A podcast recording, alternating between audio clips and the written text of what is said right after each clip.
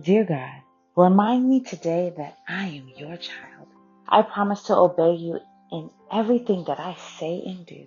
In Jesus' name, amen. Lord, you are mine. I promise to obey your words. With all my heart, I want your blessings. Be merciful as you promise. I ponder the direction of my life and I turn to follow your laws.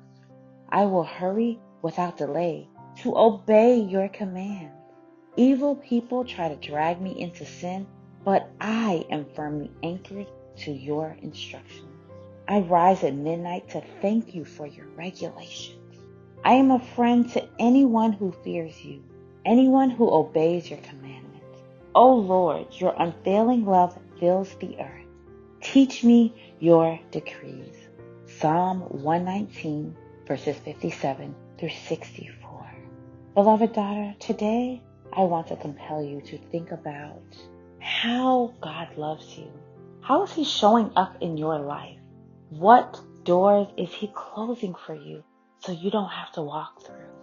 God is not one who wants to be questioned, but He allows you to say, God, why me? Why did you do this?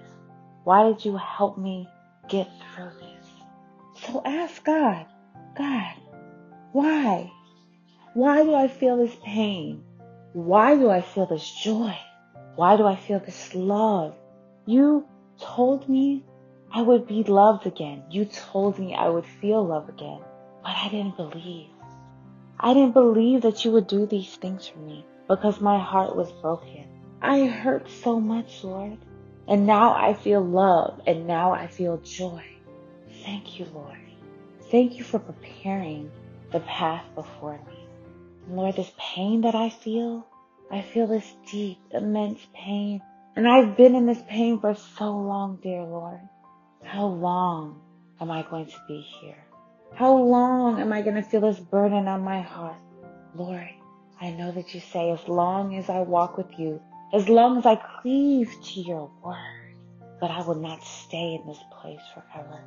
So, Lord, I ask you to lift this pain from me so that I may feel joy again, so that I may feel love again. Ask God to help you through whatever you're going through today. If you're in a valley, ask Him to take you through the valley.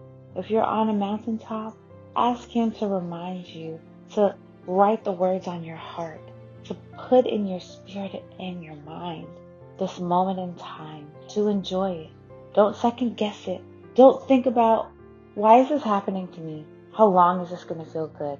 When is the other shoe going to drop? Just bask in the things that God has given you today. Stop trying to think about what may happen tomorrow or the next day. Stay right where you are. Enjoy the love.